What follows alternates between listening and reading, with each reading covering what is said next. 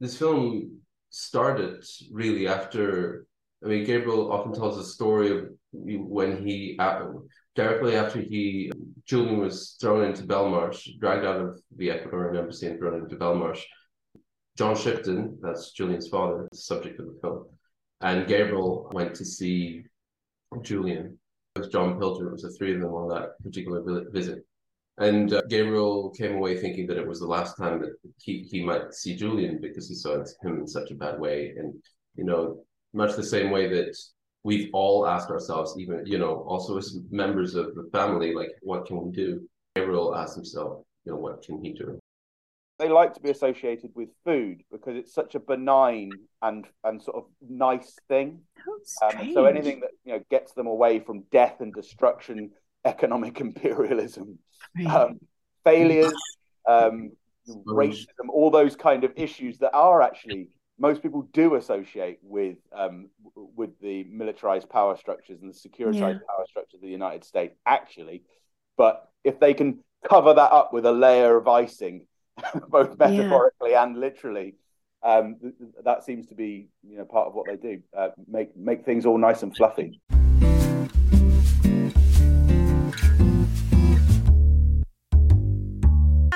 Is the Ignoramus Guide. I'm Liana Chan with my co-host Wei. Just wait Hi. for those yeah, who can actually see the video.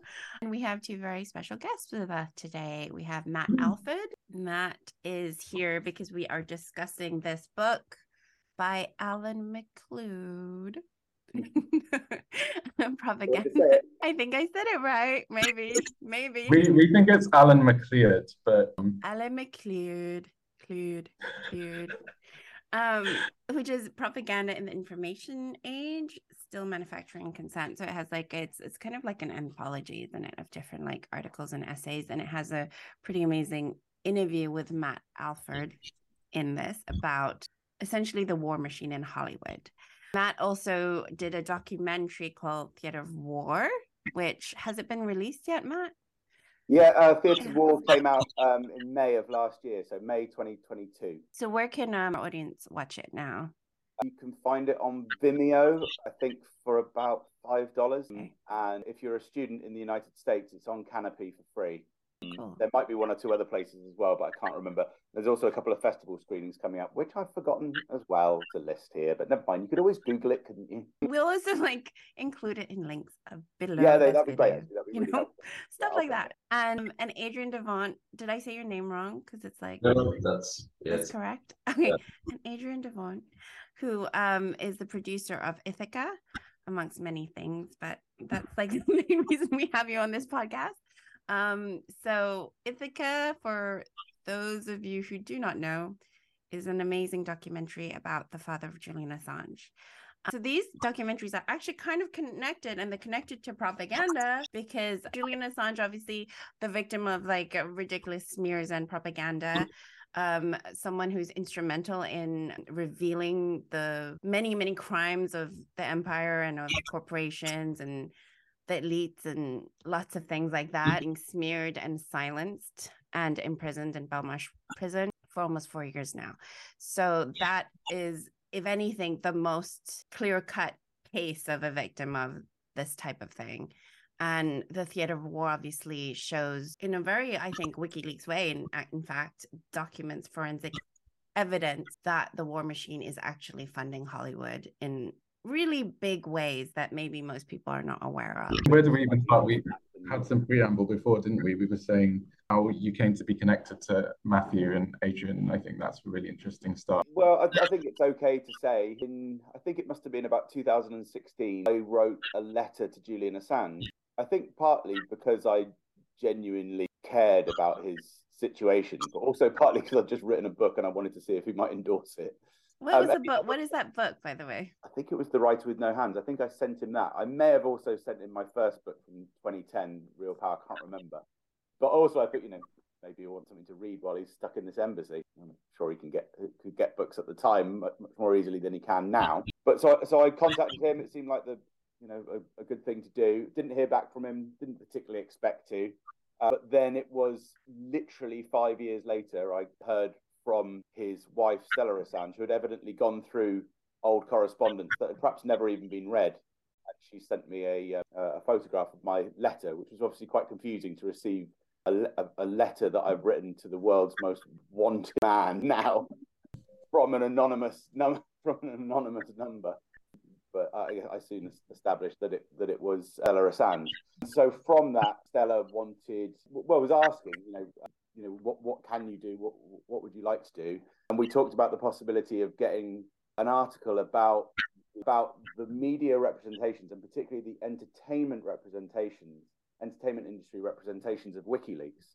Uh, and and also, I think the I wanted the to, to for me to, to write about the representation of Edward Snowden as well, and Chelsea Manning uh, as as part of that. But we couldn't really do it that that easily partly because there'd been all, almost all of the the explosion of interest from the entertainment industry about Julian Assange all came around about 2013.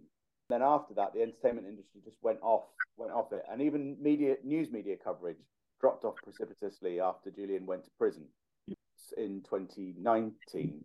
And it had been tailing off a bit before that as well. I looked at the graph the other day on on, on how that uh, on media coverage of, of Julian. So from, but from that, uh, even though it was very difficult to write that mainstream article, I did write about it ultimately for the second edition of a, of my book that's coming out in a couple of months, and uh, it also led to me promoting Ithaka with Adrian at a few screenings around universities and in my local cinema. Uh, myself and Adrian have probably only exchanged a few words. Hello, Adrian. I, I know Nils a bit better, the director, and I've met uh, some of the others at uh, various different events. But that's how I plug into it, and I, I do agree that there are great overlaps between Theatres of War and Ithaka, with the plight of Julian Assange really being a microcosm of, of all of the worst aspects of uh, of the national security state and the, that kind of repressive apparatus that is dominating our, our planet. Did you find, Adrian, um, what Matt is talking about, that when the premiere of Ithaka happened, it was kind of this uphill battle to get it into the mainstream consciousness? Well, yeah, I mean, uh, yeah, it's, it's, it's great to be on and, and be chatting to you all. Um, and thanks for doing this this this podcast. First of all, I'm not the only producer of Ithaka, so so Gabriel Shipton is also the is the other producer. One of the producers, sorry. As is Matt is one of the producers of the Interval. sorry. No, yeah, it's all us, but we, we like to share the credit. Films like Matt's, like Matt, uh, is is so important. This the this research is so important, and to put it out there is so important too, because you know it's it's the same thing that you hear lately about whether it's the Twitter files or whether it's like there's always this argument about oh well everybody knew this anyway like uh, oh it's all this big conspiracy. But no no like when when you actually have proof like when WikiLeaks provides proof like when when there's research done and backed up and there's evidence that this is going on that's that's that's really important. And it's it's always always I find that it's also part of this deceptive you know, environment that that uh, just accept that oh well, there's always conspiracy. Well, there's you know everybody already already knew this, and you downplay the importance of actual evidence, hard evidence. But anyway, just so you know, an uphill battle. Um, you know, this film, this film started really after. I mean, Gabriel often tells the story of when he uh, directly after he Julian was thrown into Belmarsh, dragged out of the Ecuadorian embassy and thrown into Belmarsh. John Shipton, that's Julian's father, the subject of the film, and Gabriel went to see Julian. It was John Pilger. It was the three of them on that particular visit. And uh, Gabriel came away thinking that it was the last time that he, he might see Julian because he saw him in such a bad way. And, you know, much the same way that we've all asked ourselves, even you know, also as members of the family, like what can we do? Gabriel asked himself, you know, what can he do? And He comes from uh, doing fiction features, world of film, and to him that was a way that you know he could do something is make a documentary. I've been in film for some time. We spoke. We spoke with John. With Stella also came to be part of that and we started following John, and we followed him for two and a half years. And we had, by the end of it, we had 200 days of footage. So anyway, just now I, I deviate, but it's I'm just trying to paint a picture of where we started out was a very very dark place, and it has been a, of course, you know, we've knocked on many doors to, you know, get uh, pre-sales or financing. How are we going to get made, get this movie made as well? Cooperation and all of that. And we not we we knocked on the doors of all the big names, you know, all the big biggest streaming platforms and all of this. And you know, we often got like, oh yeah, this is very interesting, but you know, on the one hand, it's you know your family so that's biased. You know that's a problem. You know why would we can't really put any faith in in this in this biased story so basically all the main platforms rejected you based on really kind of ridiculous reasons oh yeah they said we this well, sorry yeah the other aspect sorry that is was the was a political like this is not something we want to get in the middle of that's quote quote unquote. So obviously there was this other uh, aspect to it. And so that's where we started uh, that that was the you know we made the film you know all these no's just confirmed our that we were on the right track all these no's and we you know we ended up making the film we, we've been festivals you know the film we got the audience award which i think is like really the, the the the best award at any festival to get is like you know not not the oh we're going to invite these people over to our festival because you know we have a prize to give them but like how the audience reacts, right? So the Human Rights Film Festival Berlin, we got the Audience Award. At Soho London Independent Film Festival, we got a, a, an Audience Award. So, so it has been an uphill battle, but it's also you also know, you know, the tide is changing and the support for Julian is growing, and all those all those you know the powers that be would have us believe, oh, there's no support for Julian. That's that's kind of they still push that, but the truth is is the truth is that there is this massive support everywhere, and they just don't want you to believe that. You know, it's very easy to say. To, I was looking at this book, Propaganda Blitz. Now I forget. The, David Cromwell and David Edwards. Yes, and it was the, it was interesting to see like how how they the journalistic establishment in in the UK like is is it's you know you can only liken their behavior to like a bunch of bullies on a on a school playground that gang up and sort of you, know now we're gonna you know even even just the language it's it's so absurd to to sort of that a journalist should be expressing themselves this way is completely well a unprofessional and and just well, yeah, dangerously childish. Sorry, I've just gone on a completely different tangent here, but you said one thing that like earlier in the beginning just that I wanted to go back to because I think it's a really important point. It's like when you were saying about the revelations of the Twitter file, people tend to say, and I was I was definitely one of them that was like, well, I knew this information before, but I think uh, to me, I knew it before, but I also think I I felt like I had certain proof before it had come out. But there are certain things like, for example, it reminded me of how Agent Orange uh, is, has been dealt with. Like in the the Theater of War documentary, Matt, you know there was that section where they showed like how agent of agent orange it has actually been acknowledged in the us because there's there was a 180 million dollar payout or something to the vets who were affected by agent orange but it has never been acknowledged in vietnam. And so it's this thing of like even if we're saying oh everybody knows this like everybody now i mean everybody really knows about agent orange but there's just this real lack of accountability when it's not like evidenced and documented and forensically proved that it happened because they can just deny it. And for people in the West, sometimes they don't think of people in Vietnam or people in other countries as humans. So they don't realize like the actual cost of what Agent Orange did, you know? It's like maybe, I mean, having been to Vietnam, go ahead, sorry. And is continuing to do, as I understand it. Yeah, exactly. Like when you go there and you actually see someone without limbs or that was somehow affected by that, it's it's much I mean, like we shouldn't have to have the actual but that's it. Human evidence in our faces of the cost of that. Um, and then the continual denial, the gaslighting of that denial. That's why evidence matters, essentially. Yeah, so it is I, really. I agree. I, I, I think that uh, the more evidence that comes out, the better. I think it's very easy for people who aren't necessarily that politically interested or that politically plugged in to say, oh, they're all the same. They're all doing bad things all the time, being really cynical about it. But what good does that do? What good do they do? Ultimately, it, it's the pressure that is applied by continually having the story on the headlines and then and by and to get the story continually in the headlines you need to have new evidence and new angles on that story all the time. Just because people know that the united states has done some bad things at x or y and z that's not pressure. That's not sufficient to make any changes. It needs to be sustained systematic and uh, and accurate information continually coming out in in official documentation to um, and that is exactly what WikiLeaks is doing and exactly why they were so despised by the establishment.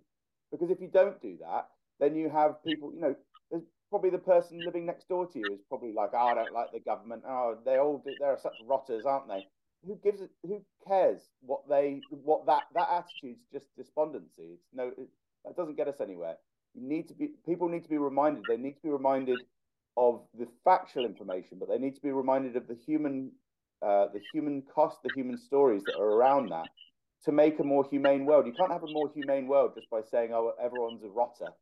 That's not going to do any good at all. Yeah, and getting coming back to this idea of like because you're family, Adrian, you come you're just biased. It's just like I think that is just one of the ways in which again you can dismiss any sort of different differing voices and isn't it kind of related to number three on the five filters from this book, which is number three on this was reliance on information provided by government, big business, and other official expert. You know, and when you have like a, a really short list of official experts that just happen to be from the State Department, you know, then obviously the most objective, neutral sources of information, all in quotation marks for people only listening to this podcast, you know, are going to be CIA, MI5, State Department narrative people. And so, yeah, you're never going to get like any dissenting voices in that case. Well, I mean, in, in, in our case, it's it it kind of boils down to something more human. Like when you when like sh- sure you can see it through the lens, and I think it's very apt to see it through that lens when we're talking about it as now. But for us it's just well we're family we want to show this you you know it's it's not a campaign per se it's like we want to show this other story this other julian the julian of that that's a father and a son and a brother you know a loving caring human being uh, you know this is this is another story there's another side to it so i mean it, it does you know it does obviously it counters and it has it, it's it's people come away from the the film affected, emotionally affected. I was in the Q and A online just the other day, and this guy was saying, you know, I'm I'm I'm almost weeping and this kind of thing. So people do get affected, and that's what we want. Well, obviously, that's what we set out to do is to humanize, you know, Julian for people because the, everything has been sort of smears and and to dehumanize him, right? So yeah, easier yeah. than to just lock him up in prison, you know, for how many years if you don't think of him as human. And I do agree with you that Ithaka is um very very emotional and really kind of I was very moved watching it. It's just it, it was just very it was very profound in a very quiet way actually which is not true of a lot of things I watch. I would say I'm a cynical person. So I, I was really moved by it. It's a beautiful piece of work, I think. I, think underlying the, the smears against Julian is, is something quite interesting. I mean, there's been all sorts of smears, as, as you know, mm-hmm. including he smeared shit on the walls of the embassy, which is just false and nonsensical bunch of nonsense. But at the underlying uh, uh, the kind of meta narrative of, of what is uh, informing people's attitude to Julian, I think, is that he's a narcissist. I think that's been a very right. powerful kind of underlying idea of what he is, because from that springs all of the bad behavior that he is alleged to, to have done. But it's interesting. I was I was reading uh, Media Lens the other day, uh, Adrian, um, like the Propaganda Blitz book, but uh, more up to date article, and they were talking about the use of um, uh, about how the establishment paints individuals as narcissists um, when they are uh, when they start to break through and become powerful. There were several examples there, but the three that I remember were Jeremy Corbyn, and then perhaps even more so Mick Lynch, union leader who's become famous over the past six months or so due to the ex- extended strikes in Britain. And Mick Lynch seems like to me a very straight guy, and that's why he's resonated so well with the public but the media keep painting him and keep asking him the questions like, "Oh, you must love the limelight. You must love it. This is what it's all about for you, isn't it? This is what it's about. It's getting famous, isn't it? Getting or getting your name up on the paper." And he's just, no, no. But it, it seems to be quite. I'm not saying that this is necessarily deliberate in the sense. Seems deliberate. Come on. Not necessarily. Uh, I'm not necessarily saying that it's coordinated, but there right. there seems to be a very there is a pattern, I think, of presenting people who break through, who are successful. George Galloway was another another one who was presented in that way as narcissistic. People who break through to the public it's the the instant the instant reaction from the establishment is oh you're doing this for ulterior motive for your own egocentricity i remember back in i remember even the big issue this really annoyed me because obviously the big issue is quite a good magazine and you know politically you know they're, they're not pushing any horrible agenda but i remember back in 2013 i picked up a copy of the big issue and it was uh, and the front cover of it was about Julian Assange. It was him in a James Bond pose that they'd put him in, and the, the headline of the whole thing was "The Spy Who Loved Himself."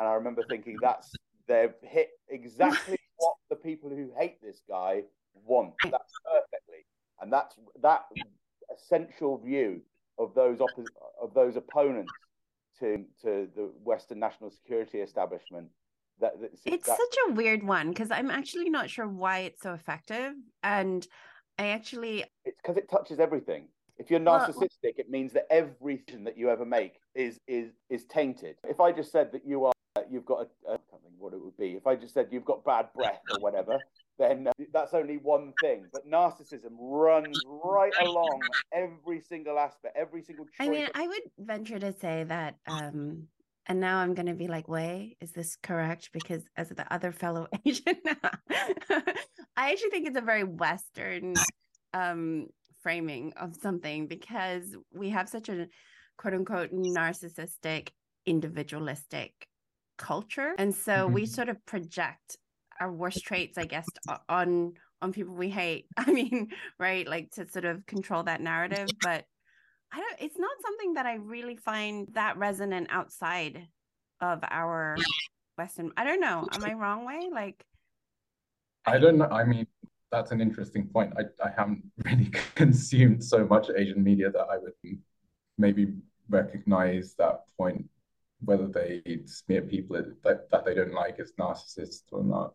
I don't know. It is a very effective one though, because I suppose it just it, it really just uh, it puts all of their actions in that, that light, I guess. So everybody's able to reframe almost everything that comes out about the target as you know something some an action that's there to feed his own ego i guess yeah but you could i, I just find it so ineffective for me i guess because you could call every single mm person every single well-known person is narcissistic. Mm-hmm. like you could call anyone you know all the neolibs as well obama etc so i mean like how does it even affect anything? It's more about what are they doing and what are they saying and what do they stand for? I mean isn't that sort of yeah but but but what you're doing there is applying critical thinking but to the casual casual observer the person who's not engaging in that i think it's a it's it, it's quite a, a good it's a very good sort of soft way of saying of saying oh no oh that guy oh right yeah well yeah very obsessed with him mm. very, and, and there needs to be no evidence for that. It's not painting it's not saying that person's evil or that person's sadistic or that person was cruel to their mother or anything like that. Nothing specific. It just taints everything. And that's what they did with Corbyn, although they went a little bit more specific with that with the anti Semitism story. Again, depends who you want to, where did that come from? You know, is it always from exactly the same people? I'm not saying that, but. Uh, but it's it's an interesting pattern of how to smear people. It's it's I think it's a very effective one. I don't know if it does work outside of the of the Western of Western civilization, but certainly to me that's that's what's happened with those people. And they they were important figures, or maybe still are important figures who could have broken through and done a lot of good, and to some extent they have. But know. I mean, I think it it would work if it was just repeated over and over again, like anywhere. It just I don't think it's as much of a buzzword catchphrase yeah. right now. That the culture, but you're definitely right in that. That's what you hear about Putin as well. Like you hear about almost every sea, any any enemy of the U.S., I suppose, or the empire that is kind of true, actually. You do hear about Xi Jinping as well, that they'll they'll say stuff, or Kim Kim Jong and they'll they'll always say they'll always say you know he's very sensitive about his hair yeah. or he's very sensitive about Winnie the Pooh or you know something like that. So it does seem like quite a common narrative, I think. Yeah. Yeah, because yeah. it's completely sidesteps any geopolitics, any dynamics, and anything. Just mm-hmm. makes it about a personal petty squabble. So I guess it's distracting for people. And it's same. I think the same happened with Julian. It's because then now no one's talking about the WikiLeaks revelations, I guess, or keeping war criminals accountable. Yeah, I think the other thing too, and um, we sort of touched upon this a little bit earlier, Matt. Like maybe our only point of disagreement. Let's go. Is is kind of the and I think I'm putting words in your mouth, so you're probably going to be probably. like, "I did not mean." Yeah, I know you want Wei. this conflict. no, on. you wanted conflict. That's our first conflict. but essentially, this idea of um that both sides are sort of equal the U- US imperialism there's a lot of this stuff like when when when people sometimes look at WikiLeaks they're like well but it just uh, revealed the war crimes of the US like it just went after the US you know? Like really if it went after every country equally we yeah. would all be the same like there's that narrative there. Um, there's a kind of like the narrative of like if it's not the US empire you know then it will be China or Russia taking the place of the US empire. And I think that's one of the, actually the most dangerous parts of this propaganda. We're just like, instead of keeping ourselves accountable for what we're doing, you know, our argument is like, well, well, if we didn't rape that woman, someone else would. it just is the most stupid argument, even on the face of it. And then when we actually get into it, which is like there are no other countries that are even comparable to the US empire in terms of military the military machine. There's nothing comparable. Not even we're talking about like less than 20 military bases compared to like a thousand military bases. I mean, that's like a ridiculous um, discrepancy that so obviously you're not disagreeing with that. I'm saying maybe where you where we kind of have a slight disagreement is like um with kind of the framing around the Ukraine proxy war. I feel quite strongly that um, we shouldn't be phrase, phrasing things in, in in the way of like, well, it's a war between two imperialist powers and uh, Russian yeah. expansionism versus US expansionism. Yes, that is a difficult one because I, I think really to, and, and I'm reluctant to be drawn on it. And I can remember the other thing that we slightly disagreed about when we've talked before, which we I'll get onto if you like. But I'm reluctant to be drawn in it because I think a lot of that, as soon as you start to take a, a, a position that is so firm on the Ukraine issue, I think that's when you start to fall into one ideological zone or another. obviously, I'm anti-war. I'm uh, very much pro peace and negotiation within Ukraine, but I don't think I know, and I know that 99.9% of, of people who are outside of Russia and Ukraine do not know that country, those two countries and those two political systems perfectly enough to know exactly how to characterize events on the ground. I've been speaking to a, a PhD candidate in Moscow. I've been questioning her again and again and again about territory in in Ukraine, and eventually she just was just like, I don't know either. I don't. I've been I've been here for 30 odd years and I don't know the answer to the exact to, to, to so, so I'm just a bit wary of, of that particular thing. And I think it's enough to say that, uh, and it's accurate enough to say that what Russia did in February of, of last year was an act of aggression, it was illegal, it was wrong, it was an escalation. And I do think that that should be condemned. Whether we call that, I, I'm certainly reluctant to call that imperialism. I think that that's uh, imperialism implies something much more uh, structural and, and the building of empire. But it's nevertheless it is an act of great power aggression. But also again within the context of NATO behaving appallingly for the past 30 years.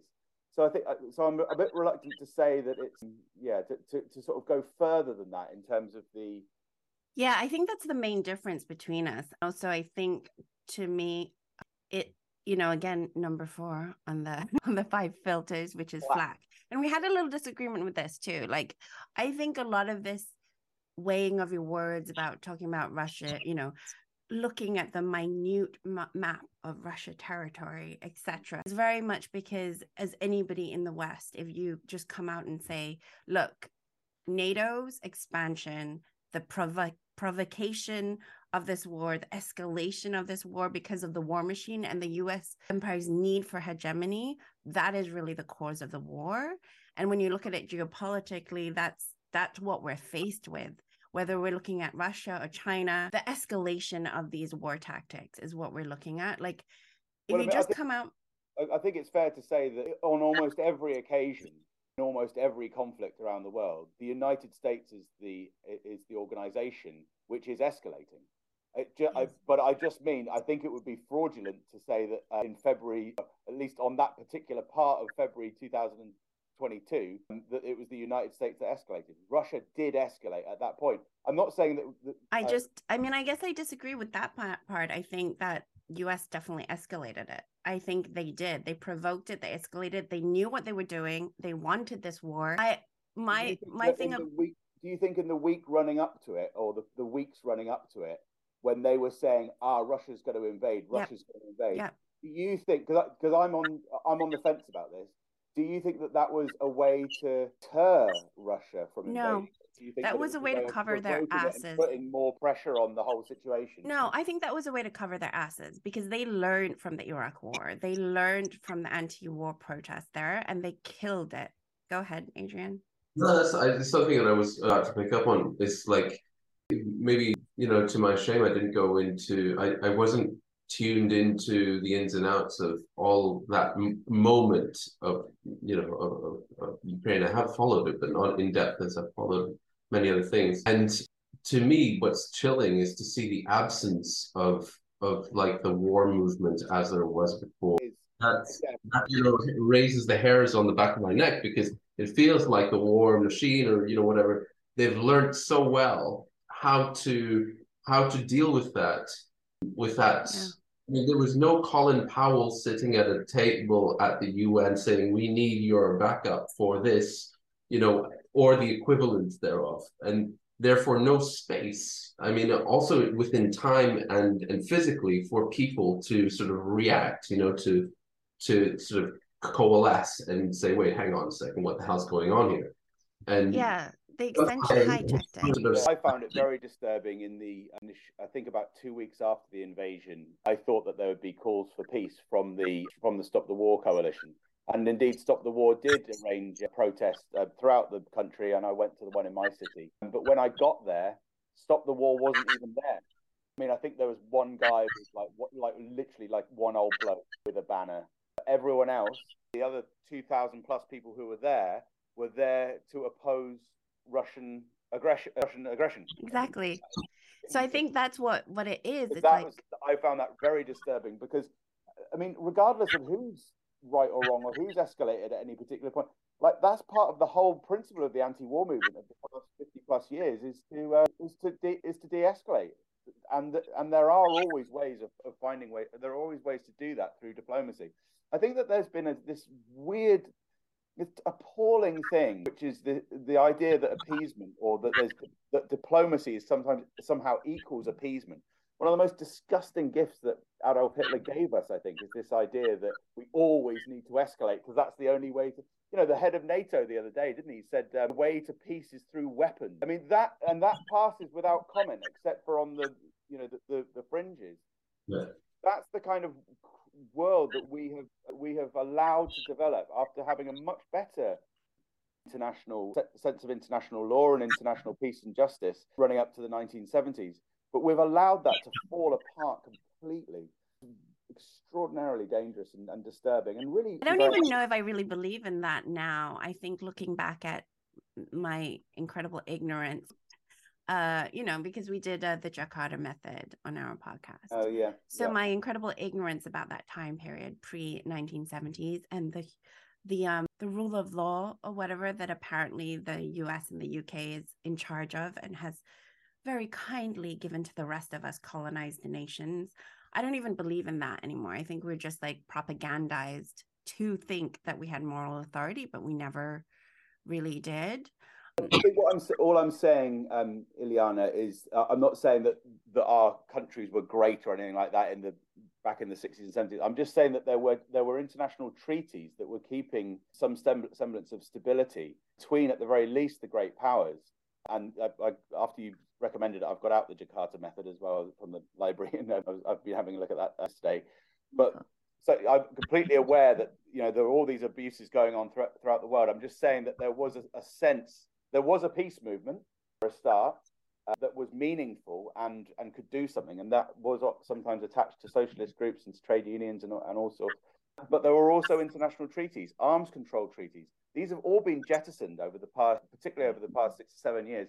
But even before that, there have been uh, these these kind of any kind of semblance of international law and international stability through treaties just been annihilated since the 90s. Yeah, and I think that's why I'm so against that specific framing of always going to, well, which territories is Russia going after? Like the aggressive expansion of Russia and da da da. And it's just like it's missing the forest for the trees because if we're we know that NATO is escalating, we're part of NATO. That's what we should be focusing on. When you do the other thing, it's not even okay. It's not because I'm like pro Russian invasion. No, it's because why are we talking about that when we have a much bigger? So so my my um I guess real disagreement with you is that to it's actually a trap to fall into looking at the map and trying to figure out the treaty of uh, the um, the border lines or whatever because it's a complete distraction from what is really going on which is nato trying to escalate this war nato now or the us really uh, now talking about and this has always been like part of their plan to get to china right it's that whole um stopping the multipolar world situation. yeah i mean the, the first of all, let me say that I, I, definitely don't want to fall into that trap. I just wanted, to, I, all I want to do is acknowledge it. So let me stop falling into that trap and and, and continue with, with the discussion away from that. I'm very happy to concede that that that, that point to you. But, but I was reading, it was literally just this morning, though, article in the press about you know the, the disagreements within the American administration at the moment. You know, the reason that the, uh, the there are some parts of the State Department that want to win and escalate the war against Russia. And then the those parts that want to de-escalate and deal with it. But the reason that they want to de-escalate is that they can focus on China. Exactly. I mean, that is how insane. That's why I'm always like when people say there is those, those, are, the anti, those are the peaceniks, the ones who actually Yeah, there are no peaceniks. There are no peaceniks in the US no, um, admin. Yeah.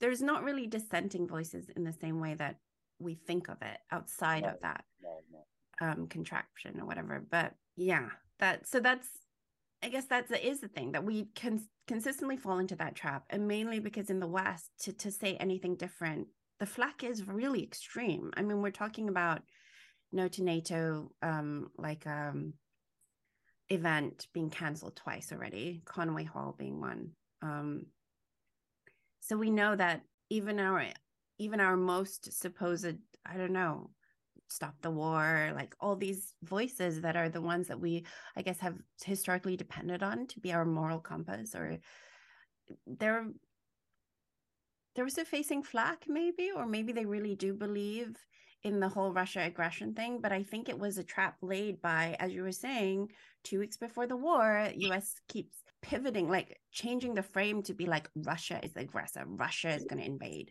etc so just like russia is the aggressor russia's going to invade and the the anti-war people were like no they don't want war. They don't want da, da, da.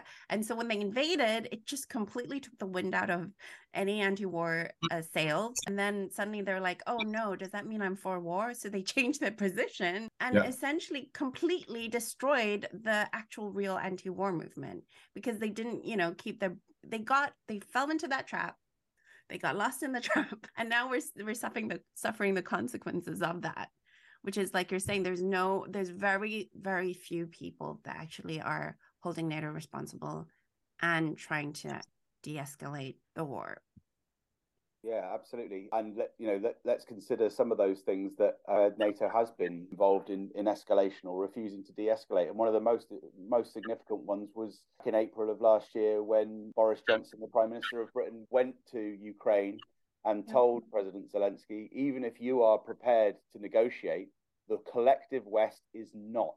Right. Wow. Okay.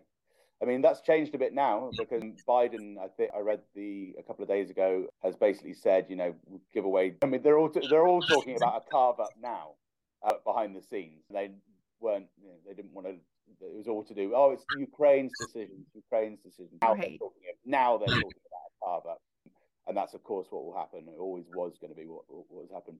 But that you know that was Boris Johnson's position, and obviously he would have been representing the Americans and I guess the rest of NATO there as well you know, there were there were opportunities even into the war to to de-escalate, but you know, this war has been a long time coming. It's not just that post 1990s uh, demonization of, of of Russia, but it's also that whole that this has all been played up against the uh, is called by critics RussiaGate and is called more laboriously Russian interference in American elections by people who think that there's some credibility to this nonsensical story about Putin's memes somehow somehow getting Trump elected in 2016. But this is that's the backstory to, to this whole thing. That's the the kind of meta narrative, if you like, which is that you know that Russia is somehow this enormously powerful organized country which is able to to topple governments simply with the press of a button.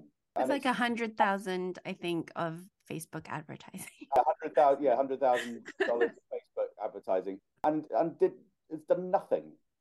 R- RussiaGate, which I think it is fair to call it that, but I know a lot of serious people and friends and colleagues who believe this, and it to me it's the stupidest conspiracy. Talk about conspiracy theories.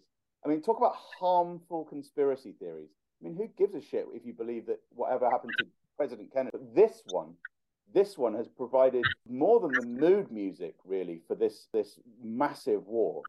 Really the, the entire background apparatus for the, the, the sort of mental apparatus to justify this conflict there's no need to be fighting with russia. Like i mean there's, there's there is no and it's a very weak country. This is the other thing that we keep forgetting collectively. A country like russia is extraordinarily weak. It cannot do anything. It cannot click a button and make the memes get Trump in.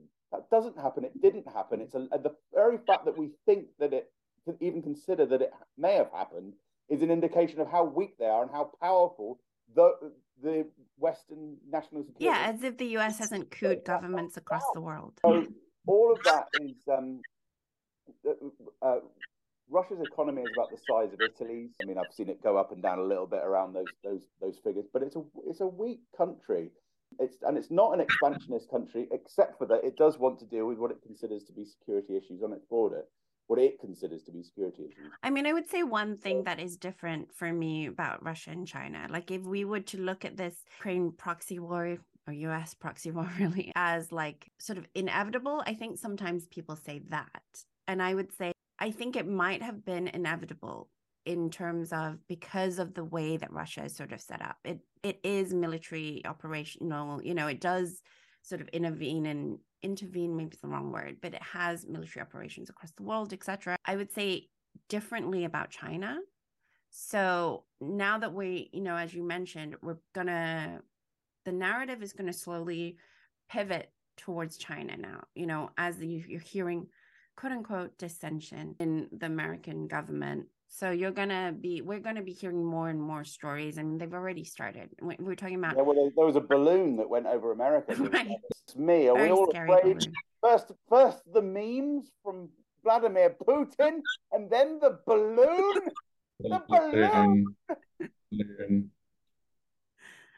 Have you heard anything about the balloon Wei in like Asia? Um, I also watched um, it uh, recently, and the uh, it is that horror clown, and one of his trademarks is a big red balloon. So you you Maybe kind it was of a see Chinese balloon because it was red. It was red, yeah. No, it was a white balloon. The, the Chinese balloon was white, but I think in the memes it was red as well. So uh, it made me think maybe there's like a horror clown behind, like ready to like grab some children or something like that. Fair. That's yeah, that's again, but you know that is propaganda Wei that you've fallen for again. Propaganda in Hollywood. Oh yeah, um, was scary because he lived in a drain. This balloon yeah. it's 30,000 feet up in the air, not attached to a killer clown. Do you feel, are you guys feeling at all the anti China propaganda ramping up? I mean, I was trying to think like maybe I'm feeling it more because I'm biased being Chinese. but do you guys feel that as well? Or is it just like sometimes I think, oh, this is so clearly, you know, propaganda, anti Chinese propaganda. You don't need be scared in this like this balloon situation if you were kind of secretly a little bit scared of Chinese people. um, but you know, a lot of people just think it they're fact factual, and I guess that's how pa- propaganda works.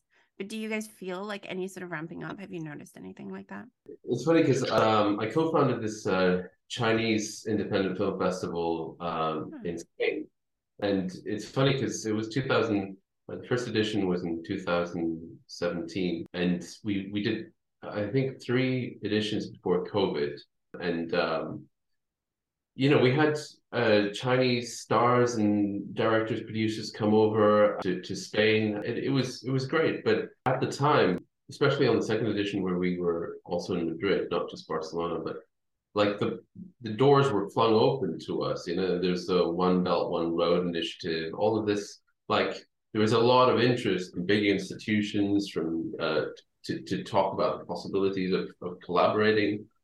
So there was like a lot of opening up that seems to have evaporated. So really, things that like I'm very much um that gets my blood boiling, which is like you get you you sort of demonize like the all the all uh, there's like a cultural demonization as well like oh so you're you're going to stop engaging and sort of well whatever it is whether it's soft power all of this like that's an important part of like othering people is to is to not even engage culturally. And what i what i was going to say about what gets my blood boiling with at the beginning of the russia conflict like there were russian conductors being fired. Oh we won't watch tarkovsky. It's off our things. Like let's ban dostoevsky and tolstoy. It's like what absolute madness? Like mm.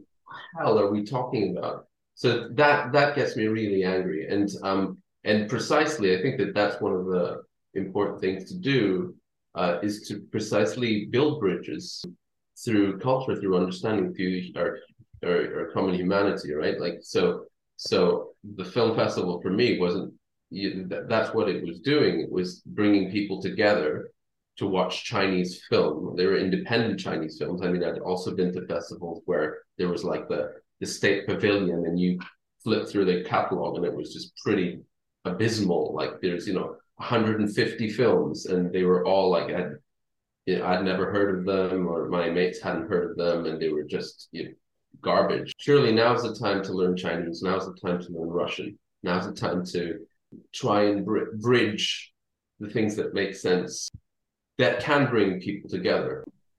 Are, are you trying to say that Kung Fu Yoga was not a culturally valuable film? Which one? Kung Fu Kung Fu Panda? Yoga. Yoga.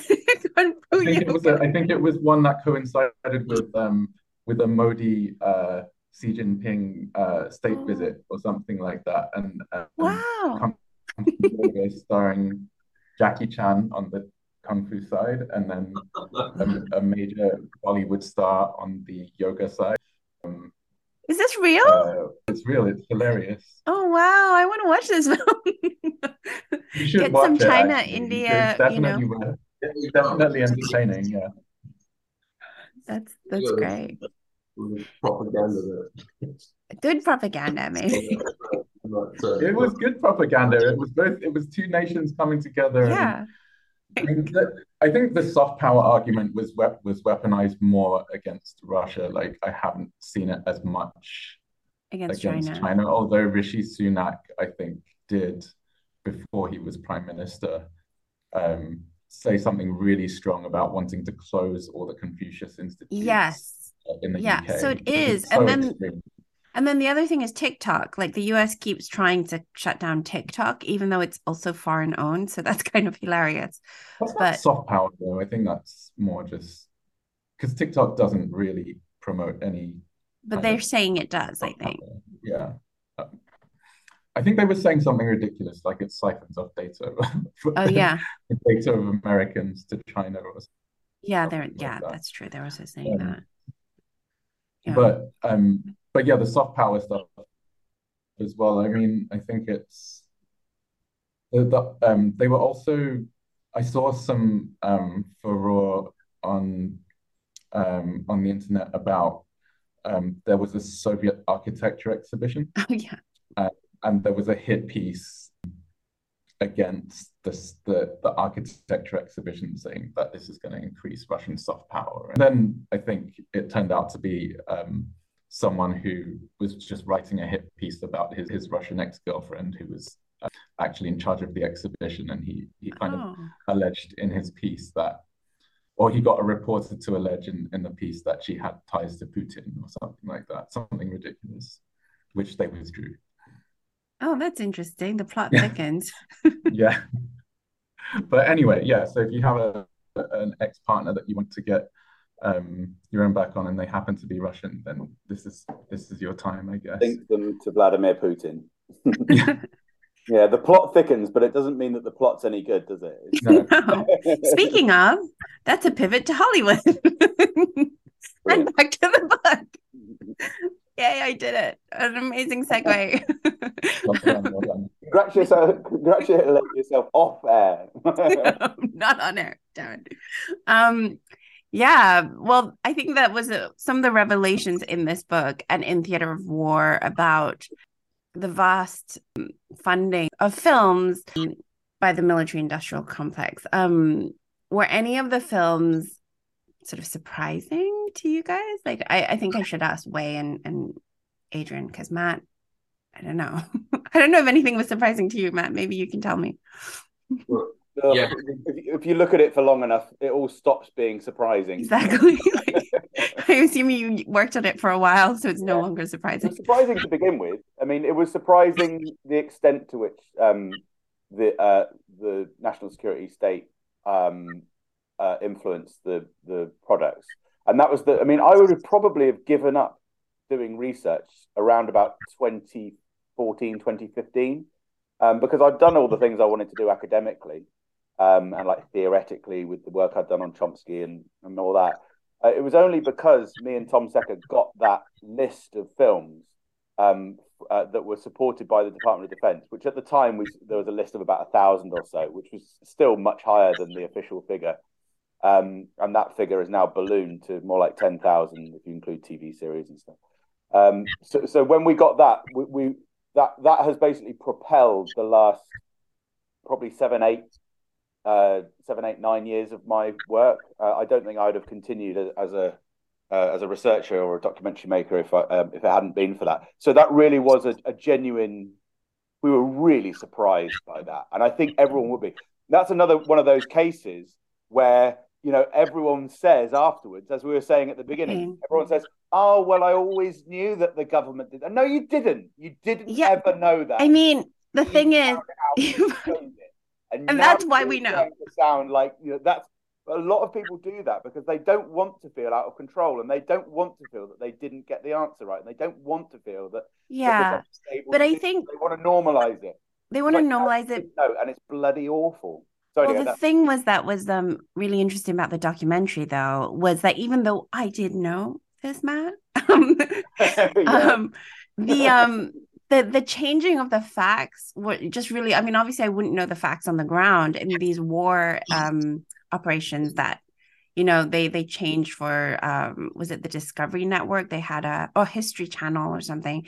They had like a series and they just changed like key facts. And then that really famous movie by peter berg called lone survivor mm-hmm. which when i saw the trailer for that i refused to watch that. I was like This looks like propaganda. And then sure enough, like because they changed these like really key pieces of information, um, I think that is really helpful because like you said, yeah, I could go like, oh, this is war propaganda, that is war propaganda. And it is, it's obvious for me, but it's still um it's still impactful, especially for that um history channel TV series where they really maligned the the peace activist who committed suicide because of what he experienced during the war, I guess you could say. The Long Road Home, the uh, yeah, the, the mini series, yeah. Um, uh, was it Discovery Channel or was it um? History Channel. Uh, yeah, I can't. Yeah, I can't remember that. But that's I mean, the key thing is that it's, it was a channel that's supposedly more factual. Yeah, you know, yeah. rather than yeah. Yeah. Um, that's like that's actually so horrific. Um, the way that obviously I don't like you know it's like I don't want to be that meme uh, that goes around where it's like um, you know, where they show the atro- like they show the atrocities that the US has committed and they'll say not only will the US invade your country, they'll make a movie about how hard it was for their soldiers 20 years later. You know, I don't want to I don't want to be that person. But um that, I think person is uh, the comedian Frankie Boyle, who I think rather Right. hit the nail on the head Uh-huh. when he said it back in 2014. You're right. Good credit. credit where it's due. Um yeah. Exactly. I don't read that, but but it did really highlight just um how horrendously their veterans are also um being treated. Yeah, I mean, the, yeah, the key thing about that was that I mean, obviously, you know, usually I think the focus should be on um, on overseas victims because they're they're Right. so regularly killed in such large numbers. But uh, on on that particular case, the Long Road Home, um, uh, which we show in detail for about about twenty minutes of the documentary, um, how those changes were made. They were screwing over their own soldiers Yes. really explicitly, And they always do Roger that. interviews the real soldiers, and they're just they they can't believe it. They're absolutely gutted that they're uh, the the people that they worked with are being misrepresented so horrendously. And in fact, even the advisor, the military advisor, um, who uh, was on the production, ends up being the hero of the series. What a coincidence. how Amazing. how blatant. I mean, that, but but there are a lot of examples like that that are comparably blatant.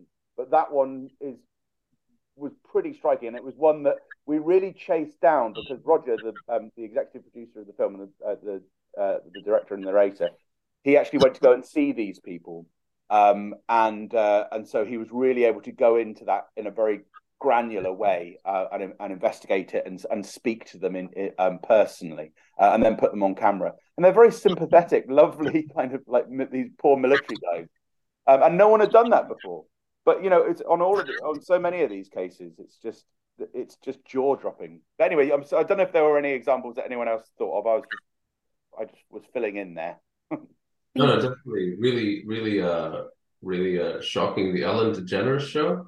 Um, Right.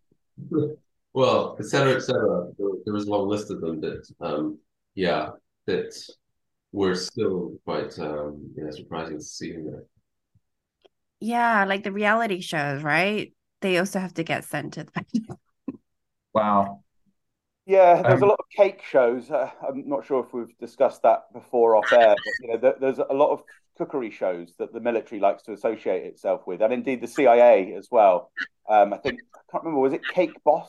I think that the CIA got them to um, like the, the the waiters had to come round to feed the head of the the heads of the CIA, um, and Oh then I think, I think it was Cake Boss, and then and then before dessert, the um the head of the CIA has to go off for like has to is whisked away for important business. Now we don't really know if that was genuine or if it was just like made to make it look like Not genuine, come on. Dessert, God damn it. But there's a lot of this kind of association with uh, with food um, and with cakes. Um, Mm. so that you have military fig and I, I can't remember what the details of the Ellen show were. To be honest with you, sometimes the the information that we have is is not at script level. It's only at the at the level of um uh, of like memos. So you just have a few lines sort of summarizing how the military's been involved. Um, but often they, I think they like to be associated with food because it's such a benign and and sort of nice thing.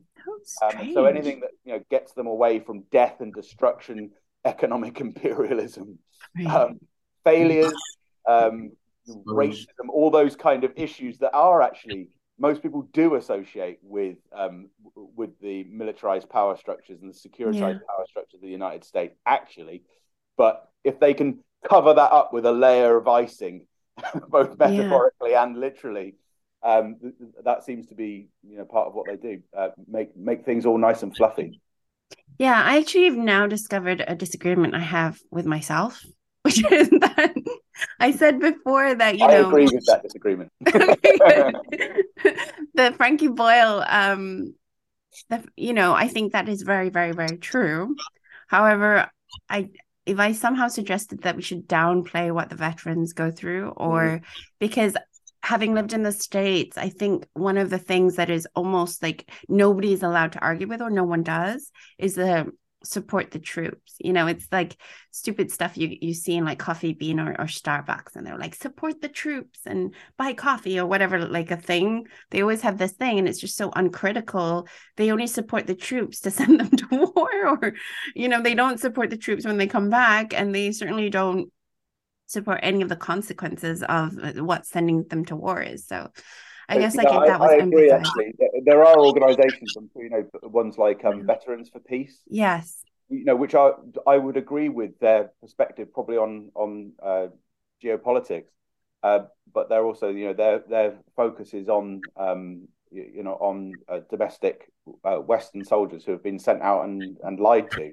Um, and you know, in the end, you know, well, Vietnam was a case where you know millions of people died uh, in in Asia, and uh, only fifty eight thousand American servicemen. But you know, there's also there's the the six figure number of people who are injured out of that as well. So you know, it did devastate um, uh, the American society as well. Uh, and I guess I can see why there's why Frankie Boyle, for example, had that take on things when you know throughout the 80s and 90s in particular which would be when he was kind of growing up and becoming politically uh, aware um, actually the united states did, didn't lose any troops anywhere. And that was because of what was called the vietnam syndrome i'm you know which was you know the complete reluctance to lose anyone to have anyone get into a body bag um, after, after vietnam. They didn't want to be sucked into conflict which was a good thing generally speaking for the world.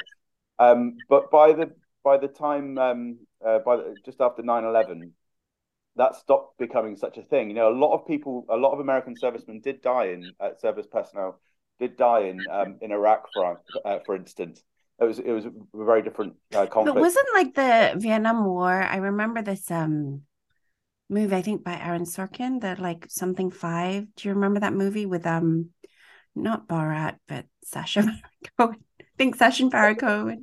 film. Um, Chicago Five or something like that. So, or seven. Oh, the, oh, the Chicago Five, the the one about the the when he's her Abbie Hoffman, the um the the protester.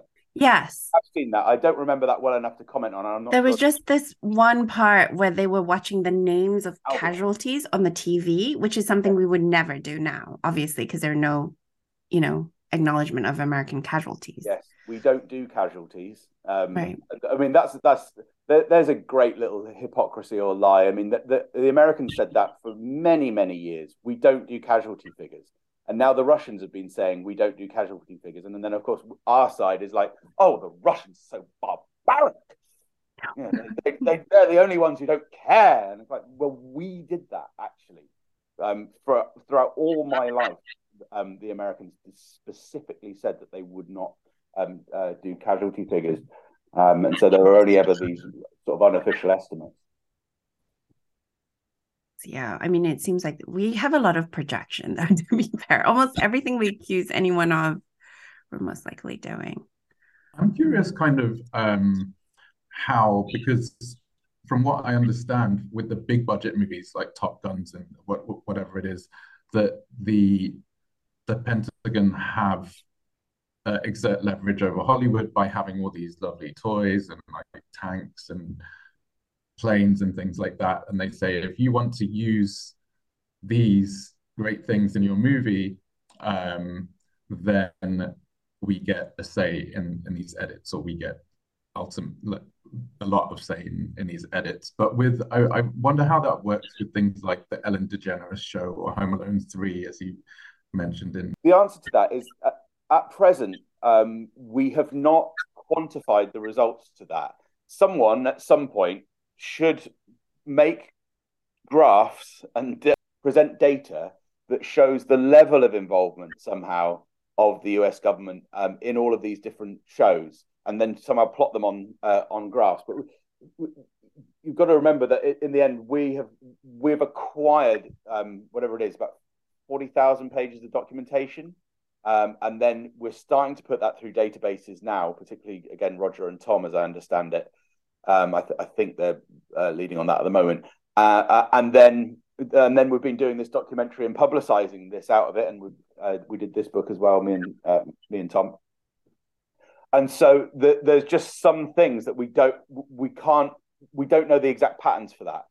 I suspect that what we'll find with things like um, Cake Boss and the Ellen DeGeneres show um, and uh, and and some other courtesy um, uh, support that the, that the military is given. Sometimes it's perhaps not that important, um, and maybe they haven't changed narratives, or maybe they haven't even changed scripts. It's just kind of courtesy stuff. You know, they're just, for, for example, sometimes military personnel appear on game shows.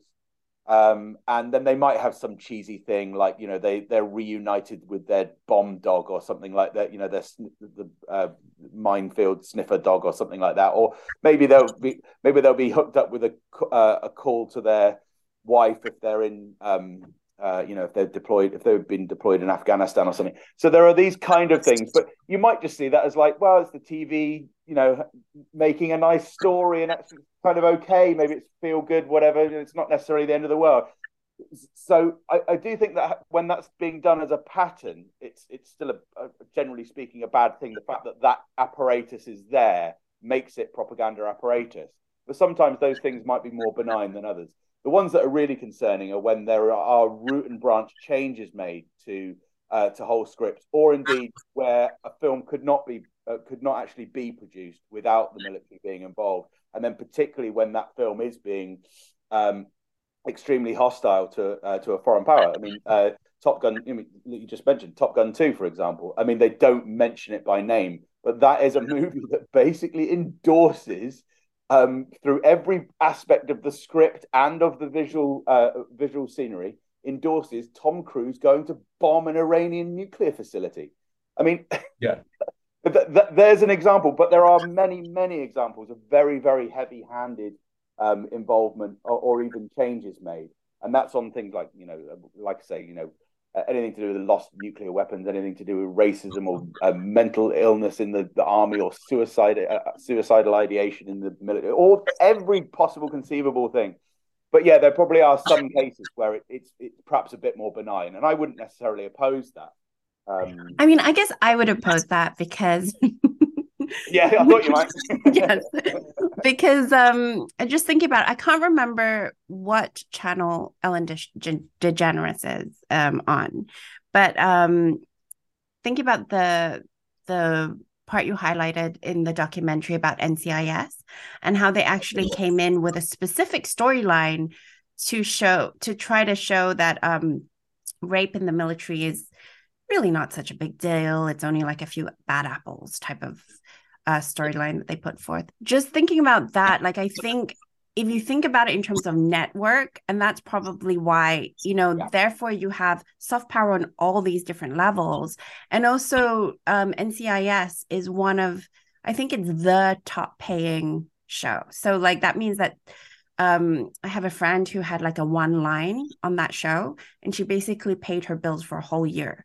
So it's like, um, yeah the residuals you get off that show because it's syndicated it's been you know running for sh- like over a decade probably like you're getting like so many residuals from that show that means that it's so ubiquitous you know? Um so in that way i think it's really hard like you know if you just took it out and siloed ellen degeneres show but it's obviously not going to be like that. The right. rest of the network is going to be involved in this too so it is not benign. I don't think it's benign at all yeah, I, I mean it, it's it's systematic. I guess I, am not. Yeah, I guess I, yeah, I'm not saying that it's benign. I'm just saying that some productions are more malign than others. And it uh, seems benign, I think, yeah, but yeah, accumulative. Yeah, you know, coming away with that. Yeah, I, but I think. The... I mean, I think ultimately, if there was a reform um, in the way that this system operated, um, and it still allowed for there being some kind of um, uh, military liaison. Um, I, I, think that wouldn't necessarily be a bad outcome um, in terms of like democratic, you know, proper democratic procedures and accountability and all that. I don't think that the, that the entire practice necessarily needs to be destroyed root and branch. Um, yeah, but I guess there, like... there are organisations like I mean. Uh, well, I was going to say the FBI, but actually the FBI are quite bad as well, really. But they're not as bad as the CIA and and um, uh, and Department of Defense. Um, and similarly with the police forces as well, NYPD and um, yeah, uh, I was actually going to say that that the the they're still quite bad. they're quite bad, and also that that part in the documentary where you talked about there was this film with Laurence Fishburne in it, and it was about racism in the military. Oh, yes, what was that called? Uh, I don't remember what that was. Uh. Was it Men of Honor? Um, was it? I haven't yeah, watched it. Yeah, it was dealing with historic racism in World War Two, wasn't it? Yeah, and they made it like again way. Yeah, yeah. again, like a few bad apples, and obviously yeah, not yeah. the top top people. Um, it just really reminded me of like this movie by Spike Lee. Spike Lee. The Black KK Klansman. Um. Yeah, was that the one set in Vietnam? No, it was about the KKK. It was about oh, the Black Klansman. Comedy uh, in the last three years. I think it's just called Black Klansman, isn't it? But uh, yeah, but it has like KKK in there, so you know it's about the KKK, I guess. Um, and I just always thought, I I'm wondering if that also had a military um, police funding because it had the same thing where they turned it at the end to to make it seem like, oh, it's only this one racist cop, but actually the other ones are okay. You know. That, that would be very interesting because I wouldn't have thought that Spike Lee, as a very independent, I wouldn't either, would be would uh, permit that. I mean, there are some of these filmmakers who do have the uh, the ability, the clout. Uh, Oliver Stone being another, Spike Lee. Um, yeah, but I think. Spike Lee may have turned. I think he endorsed Kamala Harris. So mm, I, I, think there are, yeah.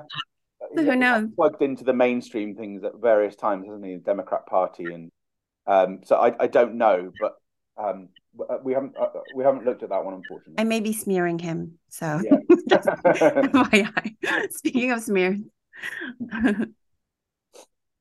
okay, cool. So is there anything else that we should cover? Because I feel like we've been talking for a while. We've been covering quite a few things. Oh, wait, did you not want to talk about Marvel? Uh, no, I was gonna say. Well, yeah, I mean, I was saying, um, I did see something the other day talking about um, how David Graeber wrote um, something about um, superhero movies, maybe back in 2013. He wrote like an article, and I think at the time, um, The Dark Knight was the biggest. You know, it was mm. that it wasn't Marvel. It was it was the Christopher Nolan Batman stuff that was like the biggest thing going. And he he was kind of writing about those in in that context and saying that it's nothing well it, it's only tangentially related but he was kind of saying how these superhero movies tend to really be pro the status quo.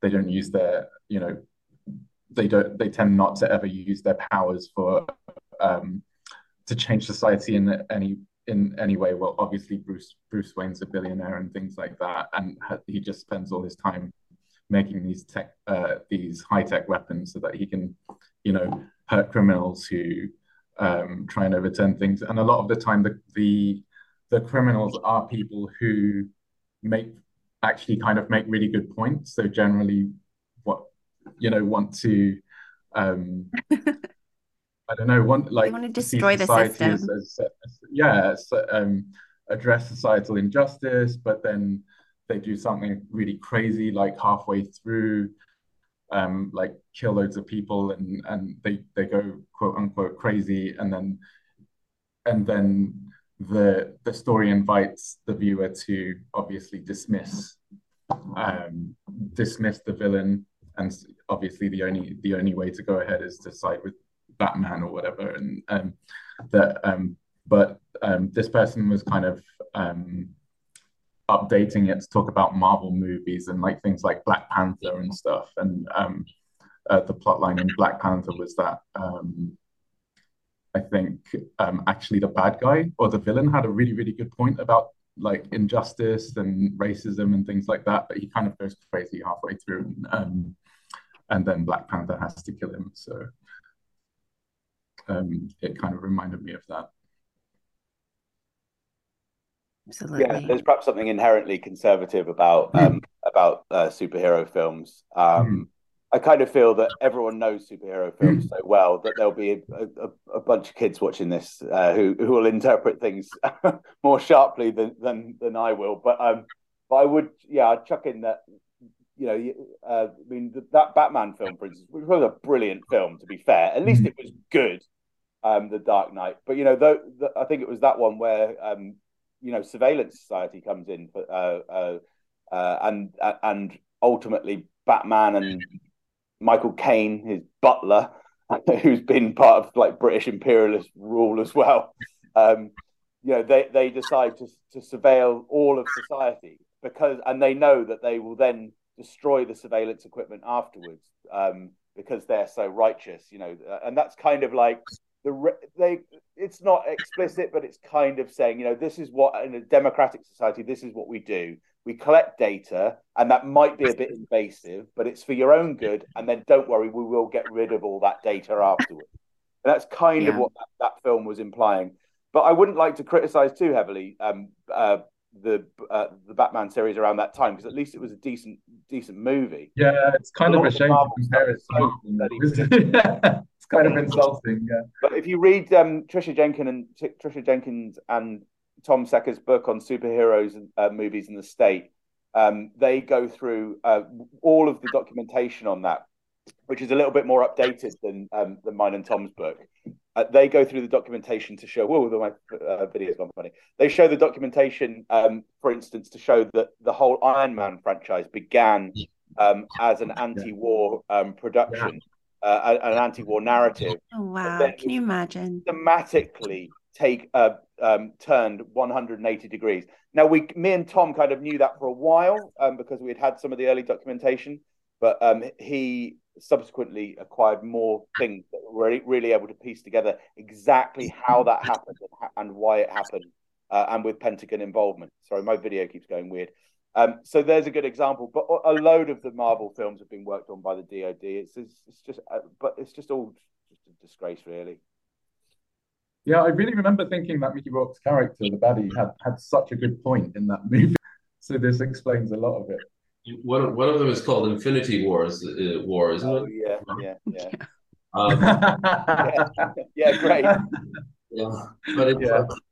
um, and and just just thinking about you know Julian's situation, it's also yeah. you wonder why the entertainment industry hasn't come up in more force. Um, you know the writings on the wall about uh, Julian's case, like about how how how what a what a what a pivotal moment this is, how this extradition case is um, is decisive, sets a precedent, so on. But you know, it's in the same way. All these actors, you know, they could they could be the face. They could easily um, speak up for Julian, and and in the public's eye, that would be huge. That would be huge. Yeah. You know, Christian Bale, uh, Benedict Cumberbatch, who's played um, Julian in, in in that film that was uh, bad. As a narcissist, right? He played him as a narcissist. Adrian, um, I, I don't know if you've, uh, I'm sure you've seen the um, the letters between Julian um, and Benedict Cumberbatch. Um, I only read them quite recently because for a, uh, the new introduction to my uh, to a reissue of my book, um, uh, I decided to look more carefully at, uh, at, the discussion between Benedict Cumberbatch and Julian Assange because I kind of thought at the time um, when I'd casually read it, I thought, well, Benedict Cumberbatch is probably just doing his best and all that. But I really looked carefully at the language that he had used, and actually, by the end of it, I came out thinking this is this is a, a bit of a slime, really. Um, what was his point? Like, what was I mean, what Julian was trying to do with uh, with Cumberbatch was to say, look, honestly, don't be part of this thing. It's going to be a propaganda. It's going to promote um, lies and deception. So I'm asking you as a human being, don't do. It. I mean, p- people should check out the letters. They're a really fascinating exchange um, of two men at the height of their careers and their powers, um, as um, one being perhaps the best journalist, the most innovative journalist in the world, um, and the other one being one of the most famous um, actors in the world um, and, and well respected as a star as well. But it was quite interesting that um, although they both make points, I think that sort of sound um, legitimate. Ultimately, there was a few things that Cumberbatch said, which I just thought was so interesting about the way that he viewed what he was doing. So, for instance, he talks about how um, you know he can't possibly be um, uh, be uh, a mouthpiece for, for, propaganda because you know uh, the money wasn't worth it. You know, the, the money wouldn't wasn't sufficient to to make that worth it. It's like it's like as if I'd be a shill for right wing propaganda. It's like, yeah, well, okay, but that's a funny. It's a very shallow way of looking at it. It's like, um, and he said, "Well, I've done I've done things for more money than that before, so you know, mm-hmm. I sell out for for, for the, for the pennies that I got for uh, for the Fifth Estate." Um, and there were a couple other things he said as well, where I know you could take it with a pinch of salt, but he sort of said, you know, I'm just a vain actor. Um, you know, so and it's like, well, yeah, it does sound like you are actually. Um, yeah, but then you're just a useful idiot, and you're not even a well-paid useful idiot. Yeah, well, I mean, everyone's a useful idiot to someone, um, particularly if you're well paid. But but he also talked about how um, uh, about how there uh, there could only be a, a, personal truth, which I thought was really interesting. Um, and he also he, also refused to condemn, actually, very specifically, he refused to condemn the 35 year sentence that was given to Chelsea Manning as well. When he was given an opportunity by the press, he didn't say no to that. And actually, it was the state that released Chelsea Manning earlier than that. But he, but that thing about personal truth was interesting because Julian was talking about documented, objective reality, and Benedict Cumberbatch was talking about all we have really is our own personal truths. Yeah. I don't like that because that was Benedict Cumberbatch being a slippery, slidey, uh, uh, faceless yeah. uh, chameleon actor, and it was Julian Assange being objective, reality, journalism, accuracy, and that to me is the difference between rock and slime. Yeah, there's there's there's quite a few things there, Matt. Um, one of the things the speech that I always keep back, uh, coming back to and recommending people to hear, which is uh, Harold Pinter's Nobel Acceptance speech, which is a fantastic, like it's one of the best speeches I think ever. Um, that talks precisely about truth. There is artistic truth, and there is the truth as a citizen. And this was at uh, during the, the Iraq invasion. So it, it was it's very interesting um, in in light of, of, of what you're saying. You know, he, he talks about how elusive the truth as an artist is it's always slipping away and you know mutating and all this kind of thing but that as a citizen you have a you, you know truth means means truth um but also uh, one of the things that also turns my stomach because um, I went to LAMDA and apparently Benedict Cumberbatch also went to LAMDA. but um, that's a little aside. But um, one of the things that uh, turns my stomach, uh, you know, hearing what you're saying about um, and being reminded of that exchange uh, between uh, Benedict Cumberbatch and Julian was is the fact that he's also done this film, the film with Jodie Foster about um, yeah. About, so and he's that, great in it as well. By the way, it's really yeah. worth watching that one. Um, yeah, and wait, and, which one is that? Um, it's the, the more the, the Mauritanian. Mauritanian. Oh, no, the Mauritanian is, is, also. Is yeah, that? sorry, the Mauritanian. That's a really good film. Yeah, great. Yeah. So he's in that, um, and so he's he has this funny profile as an actor where he's in these films. Um, another one is uh, a Netflix production, I think, that um, where he's uh, a British businessman that's recruited unwittingly. Sort of he he's asked to sort of go travel to to the Soviet Union and sort of they sort of he becomes entangled in his relationship with this um, nuclear uh, they're, they're yeah, the, I don't exactly remember what type of nuclear scientist he is, but he's he has he basically manages to smuggle out plans, and he spends time in prison, um, away from his family and children. And like I was thinking, how is how is this person not like he's he's doing the work of an actor and he's doing it so yeah. well and yet he's so divorced from yeah on both of those roles yeah, like it's, because that's it's just i guess it's just being shallow and being a bit of a chameleon um, and that's the nature of the actor whereas mm. julian is rooted in, the nature in of the reality actor. excuse um, me Matt. and that's the great irony so, sorry. sorry. I was like, the nature of the actor. Excuse me, both Adrian and I are actors. and you apparently too, Matt. I've only ever played a Doctor Who fan fiction baddie, but I was wow. so good. Yeah, I mean, yeah. no, it's it's not the nature of an actor. It's the nature of someone who's incredibly seems sounds very self-centered lacking in any sort of moral compass and it's also sorry uh, like uh, it's it's this it's this uh, double think it's how how people yeah. can, it's how how people can massacre so, somebody from some control room in the morning and then go home and you know just i don't know have a beer by the barbecue in the afternoon and just fall fall asleep like uh, I mean, I'm not saying you know, uh, I'm not saying it's the same thing as what Benedict Cumberbatch is doing, but this disconnect is yeah. Quite yeah, but it is it's it's not the same thing, but it's part of the same machine. And if he doesn't even understand that and he thinks it's only about money, like he seems to think that propaganda is, is only about money or something, and he doesn't understand the soft power or anything about like he doesn't seem to, or he's pretending not to um, understand the soft power. Um, you're part of that the machine that enables the drone strikes. Yeah, I don't know what your, what, what your work there is with that, Matt, but I think that Cumberbatch is probably a very good case study in all of this sort of, especially in like filmography and like what we're, you know, his connection to Julian and all that. It's, um, yeah. The, incidentally, um, uh, viewers might be interested in um, Tom Secker's analysis of uh, the Courier, um, because although, uh, although like you say, you know, his character plays some someone who you'd have thought would trigger in um, Benedict's head uh, the connection with Julian. Um, the actual overall narrative of that is one of these really anti-Russian um, uh, narratives, which is kind of um, you know sort of presenting uh, the Soviet Union in the 1960s as a major military threat um, to the United States, but it but it uses language to um, uh, uh, to, to basically fabricate that. Um, and then the whole story of what actually happened with the courier, who's played by by Cumberbatch, is um, is also just framed in a way that um, is incredibly uh, West centric and and uh, and makes it look like the Cuban Missile Crisis was uh, averted by this, and it kind of glorifies the CIA within that. CIA, I oh think, involved in the production of that uh, of that film in 2020.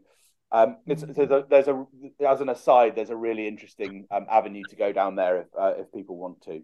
If, if, I don't remember misremember, I, I seem to think that the CIA handler has some sort of real qualm, some real uh she's she's um having some real uh crisis of conscience uh of re- recruiting yeah. like she's you know very flustered at one point. Uh, I don't know. I think they have to screw over some contact in um, uh, in the Soviet Union, don't they? Like they have to abandon an asset or something like that. Um, and they always do that in the way that um, uh, Ileana, you were talking about with the Frankie Boyle thing. You know, make it seem like that's the worst thing that's ever ever happened is that they have to allow some poor uh, man or woman in a foreign country to die. Um, uh, so they often build uh, build these uh, things around. In fact, that links in with with the one of those other accusations about Julian Assange himself, which was to do with um, you know the idea that he didn't redact, he didn't cross out enough material, and therefore it put um, people's lives, put assets' lives at risk, particularly in, let's say, Afghanistan. But we also know, actually, if you look at the paperwork on that, well, which of these, which person ever was in any problem because of that. Um, a, I don't think Julian did was remiss with any of that. I think he did redact material. He did cross out the right material with no help from the State Department, incidentally. But also, secondly, um, there's no evidence to suggest that um, that anyone was the victim of having their cover blown um, due to those WikiLeaks revelations. I, th- I think there was a, a, recent story about that. I was speaking to to Deepa um, where there was some kind of tangential link with someone who had some some kind of problem or other. I haven't looked into that, but but but there but there's a, a again assets and things. It's, it's a, a, similar link. Did you speak to Deepa Driver on your podcast about this particular? I, I, don't really have a podcast, but I did decide to speak. I, I I just decided to put out a few interviews with Deepa because I felt that the case of Julian Assange was so uh, everything about the legal process. And Deepa was the uh, Deepa is the um, sort of like the official observer, like a neutral observer, or as neutral as she can be. And I felt, having spoken to her informally um, I think it was Julian Assange's wedding about a year or, a year or so ago, Um, I felt that um, everything about that case was so perverse. Um, I mean, talk about perverting the course of justice. Uh, things like the, you know, the uh, uh, I, don't, even know where to start really, but every element, every little chapter of, that I did in those interviews was was about some kind of sick irony to do with um, Julian being um, being victimized. I mean, the one that coach comes to mind now is you know when they they did an HIV test on him and they said that it was positive, um, and then they uh, then two weeks later they tested him again and they said, oh, oh it was just a, it was just wrong. It's like I mean, all right, maybe it's a coincidence, but pretty unlikely to get a false positive on an HIV test, and to put someone through that um, for a couple of weeks is just disgusting. Um, but there are a lot of elements to that uh, to his treatment that that I mean, there's been identified um, by people more objective and more in the know than, than I am as being torture, but the details of it I found just really rattling, um, really spooky. It was like a it was like a horror film to me watching uh, speaking to Deepa Driver about that, but and, and reading uh, Nils Melzer's book. It's just it just feels like one day that is going to be you know like the gothic horror what's happened to uh, the gothic horror of the early 20th 21st century what's happened to julian assange and how he's been kept in a dungeon for years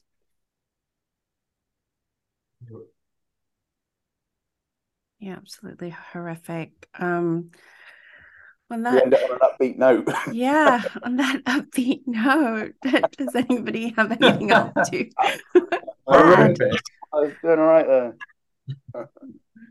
Um yeah do you have any um inspiring words of wisdom adrian?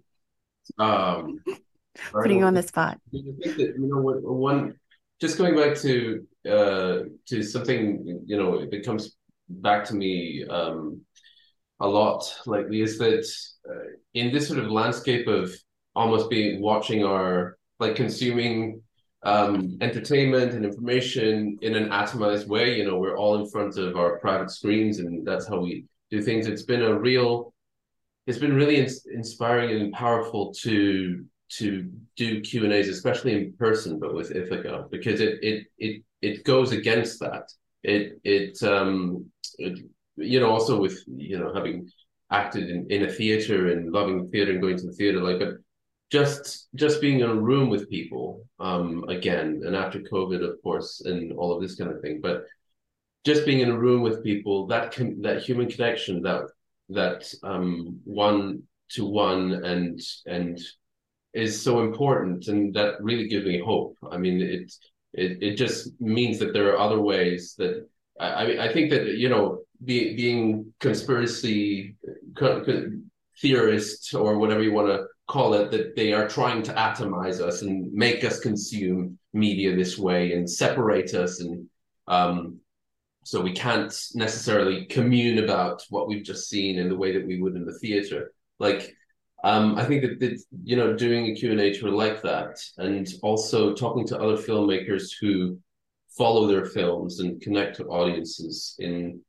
so directly. I think that there is that is I don't know if it's on the rise, but it exists, and it certainly um, counteracts that that sort of feeling that we're alone, the feeling that we're, you know, that it it it counteracts some sort of despair as well. You know, the, you know, it's easy to despair looking at the fucking horrors everywhere all the time but this does it, it it is something tangible and very you know very powerful i think I, I, I, if you don't mind me just mentioning, my favourite moment politically of last year was on Question Time on BBC One when um, the chairman of the Conservative Party, who's just resigned over that five million quid tax bill, um, but uh, Nadhim uh, Zahawi was on Question Time, and he uh, he was asked uh, to apologise for the Liz Truss government, and he um,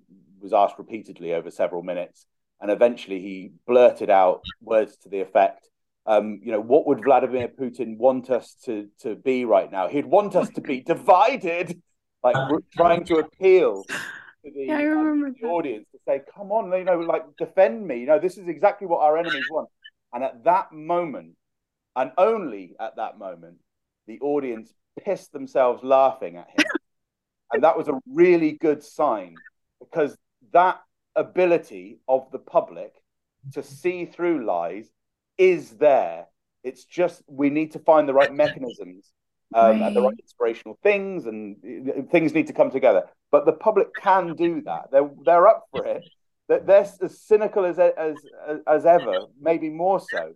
But it's just it's difficult to get those those messages through for all sorts of reasons. Um, not least that one of the greatest messages of this um, uh, of the past ten or fifteen years is uh, currently in Belmarsh prison. But we can do it. We can still do it. Can still do it. And I think you're right. If we, if there are more of our voices, the consequences of flak, at least, won't be as harsh. Mm-hmm. Because you're right. I haven't. I've talked to lots of people about um, Julian Assange, and apart from like maybe like, well, then China would do it or whatever, like we discussed. No one really, no one comes away going like, I mean, no one I've talked to has come away going like, oh no, but those war crimes at the US, that's fine. Like, yeah. you know, everybody is like on board with it being wrong that he's imprisoned. They just think, I mean, the ones that dissent are the ones that are like, oh, but China or Russia. But no yeah. one actually disagree. You know what I mean? Like, so public sentiment, I think broadly, is with us. It's just how do we it's like what you're saying, how do we penetrate how do we penetrate the mainstream? Um well, I mean, Stella Assange has done a good job with that in terms of uh, getting into the uh, into the mainstream. Um, so, I mean, there, there's a good example. Um, I, I, guess it's you know w- what's the step after that, uh, for, both for Julian's sake, but also the, these broader um, messages of, of peace and uh, diplomacy and uh, negotiation, being rational in uh, foreign policy.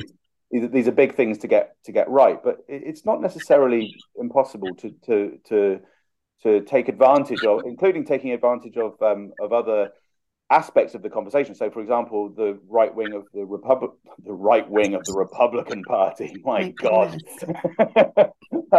but they are reluctant, for example, to keep stoking the, the fires of, of Ukraine. But they um, they want to stoke the fires of China, so it's not the best. Yeah, there's, there's, not a there's not a, not a great happy ending to this this podcast, I don't think. But uh, but there are there are there are always waves of public opinion and of uh, and waves that are happening within um, elite political culture, which can be um, that can be jumped on, uh, and that that could be that could work um, at least for a while, and then maybe we can find another wave to jump on, and then you know what I mean, something like that. It's all going to be okay. oh my god! All right. Thank you so much, guys. Um, if there's nothing else you guys want to add, um, we can stop on that note, which was semi hopeful. Okay. Thank you so much for coming on. I really appreciate it. Okay. Nice to see you.